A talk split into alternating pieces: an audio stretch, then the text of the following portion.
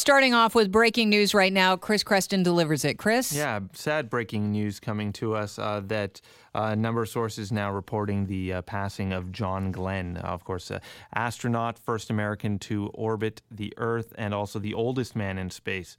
How old was uh, John? John, uh, you're putting me on the spot I'm here, sorry. but John Glenn has uh, passed away, and his age, I do not have that at the moment. All right. Well, I will pull it up for you. He was the 95 years old. There you go.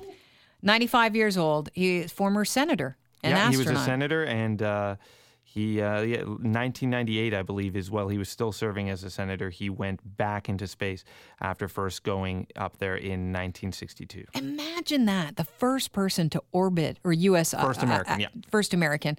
So, in his mind, the first person uh, to orbit the Earth. Mm-hmm. It's just mind blowing. In what? Like a tin can. We Yeah. need the boy floating in a tin can. Seriously. Wow. Okay. Well, we uh, start off this trending topics with a passing and now a happy story with a birth. Never thought that song would be so literal as to the fact that uh, Mick Jagger never stopped and still giving birth, uh, still procreating. Uh, Mick Jagger and his girlfriend Melanie Hamrick welcomed a son in New York City uh, today. The rocker is already the uh, father of seven children from previous relationships. He's also a great granddad. He is 73, she's 29. Hey, look at who hasn't closed their eyes and thought that you're somebody else, you're somebody else at some point in their life. Um, he already has seven children, as I said before, the ages 45 to 17. And uh, in 2014, Jagger became a great grandfather when his 21 year old granddaughter gave birth to a baby girl. And if you do the math, the granddaughter is six years older than his wife. Wow. I know. Just thought I'd pass that on to you. All right, this is an interesting story. You remember the Rio Olympics? I do remember the Rio Olympics. Okay, one of the big things that got people's attention was uh, the uh, guy from Tonga who was uh, he I believe he was uh, the flag bearer, but he also um, his sport was taekwondo. And when you read taekwondo, this is something I you know you say taekwondo you know in, in passing all the time. You read it and you think, how the heck? I would never know how to say that if I didn't already know how to say it. I just want to T A E K W O N D O. Taekwondo. It's just Now a you little know. offhanded remark for you. Anyhow, he came. He got everybody's attention because he came uh, uh, in with the flag, as many people do, and he was greased down, shirtless and greased down. You remember him? This is what uh, the commentator sounded like for NBC. Oh, look at Tonga. Oh, look! Oh, look at Tonga. Slow that down.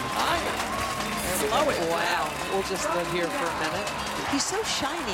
What, what's, what is that? I He just became oil. a sensation in Brazil, I can tell you that. They love him here. As do Meredith and I. What's not to love? He's a great athlete. What's not to love? It's a great athlete. Well, he caused that big stir at the Summer Olympics because he basically looked like all of us in the 80s before we knew that you shouldn't grease yourself down with baby oil and uh, suntan on, you know, the roof of your residency with a. Uh, I wasn't in university in the 80s, by the way. You looked like that in the 80s? No, but the- like I remember. I, no, but I remember we would grease ourselves down with baby oil to tan. Hello, skin cancer calling. Oh, right, you've caught up with me finally. Anyhow, he's changing sports. The guy from Tonga. He now wants to be in the Winter Games. Wants to uh, compete in cross country skiing. He just wants to bear the flag one more time.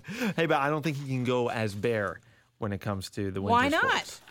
And it's going to be in Pyeongchang, uh, uh, Pyeongchang, uh, South Korea. That's true. In uh, 2018. I think that's interesting. We just spoke to the uh, architect that designed the pigs, the four flying pigs, the golden pigs that will be blocking out the Trump Tower sign in Chicago. And I have this pig related story I- said I'd share with you uh, yesterday. I said this. Oink, oink. If you're flying into in or out of the San Francisco International Airport, they've added a new member to its four-legged. They call it the WAG Brigade. It's a pig named LiLou. And basically, uh, San Francisco San Francisco's airport allows SPCA animals certified by the Animal Assisted Therapy Program to greet and comfort hurried travelers as they arrive and deport, and depart rather. And I think it was a slip of the tongue, deport, because you know what I did think is when I started to just roll this over in my head, LiLou is a pig. What do pigs do really well? They smell really well. They find truffles, right? That's true. You don't think this is a drug sniffing pig? Oh, I see what Deport- they, they deport- get the cute little piggy Right? and they say, "Hey, pet the little piggy," and some stone Yeah. mule comes up and, Yeah. and he smells what they've got hiding in their suitcase.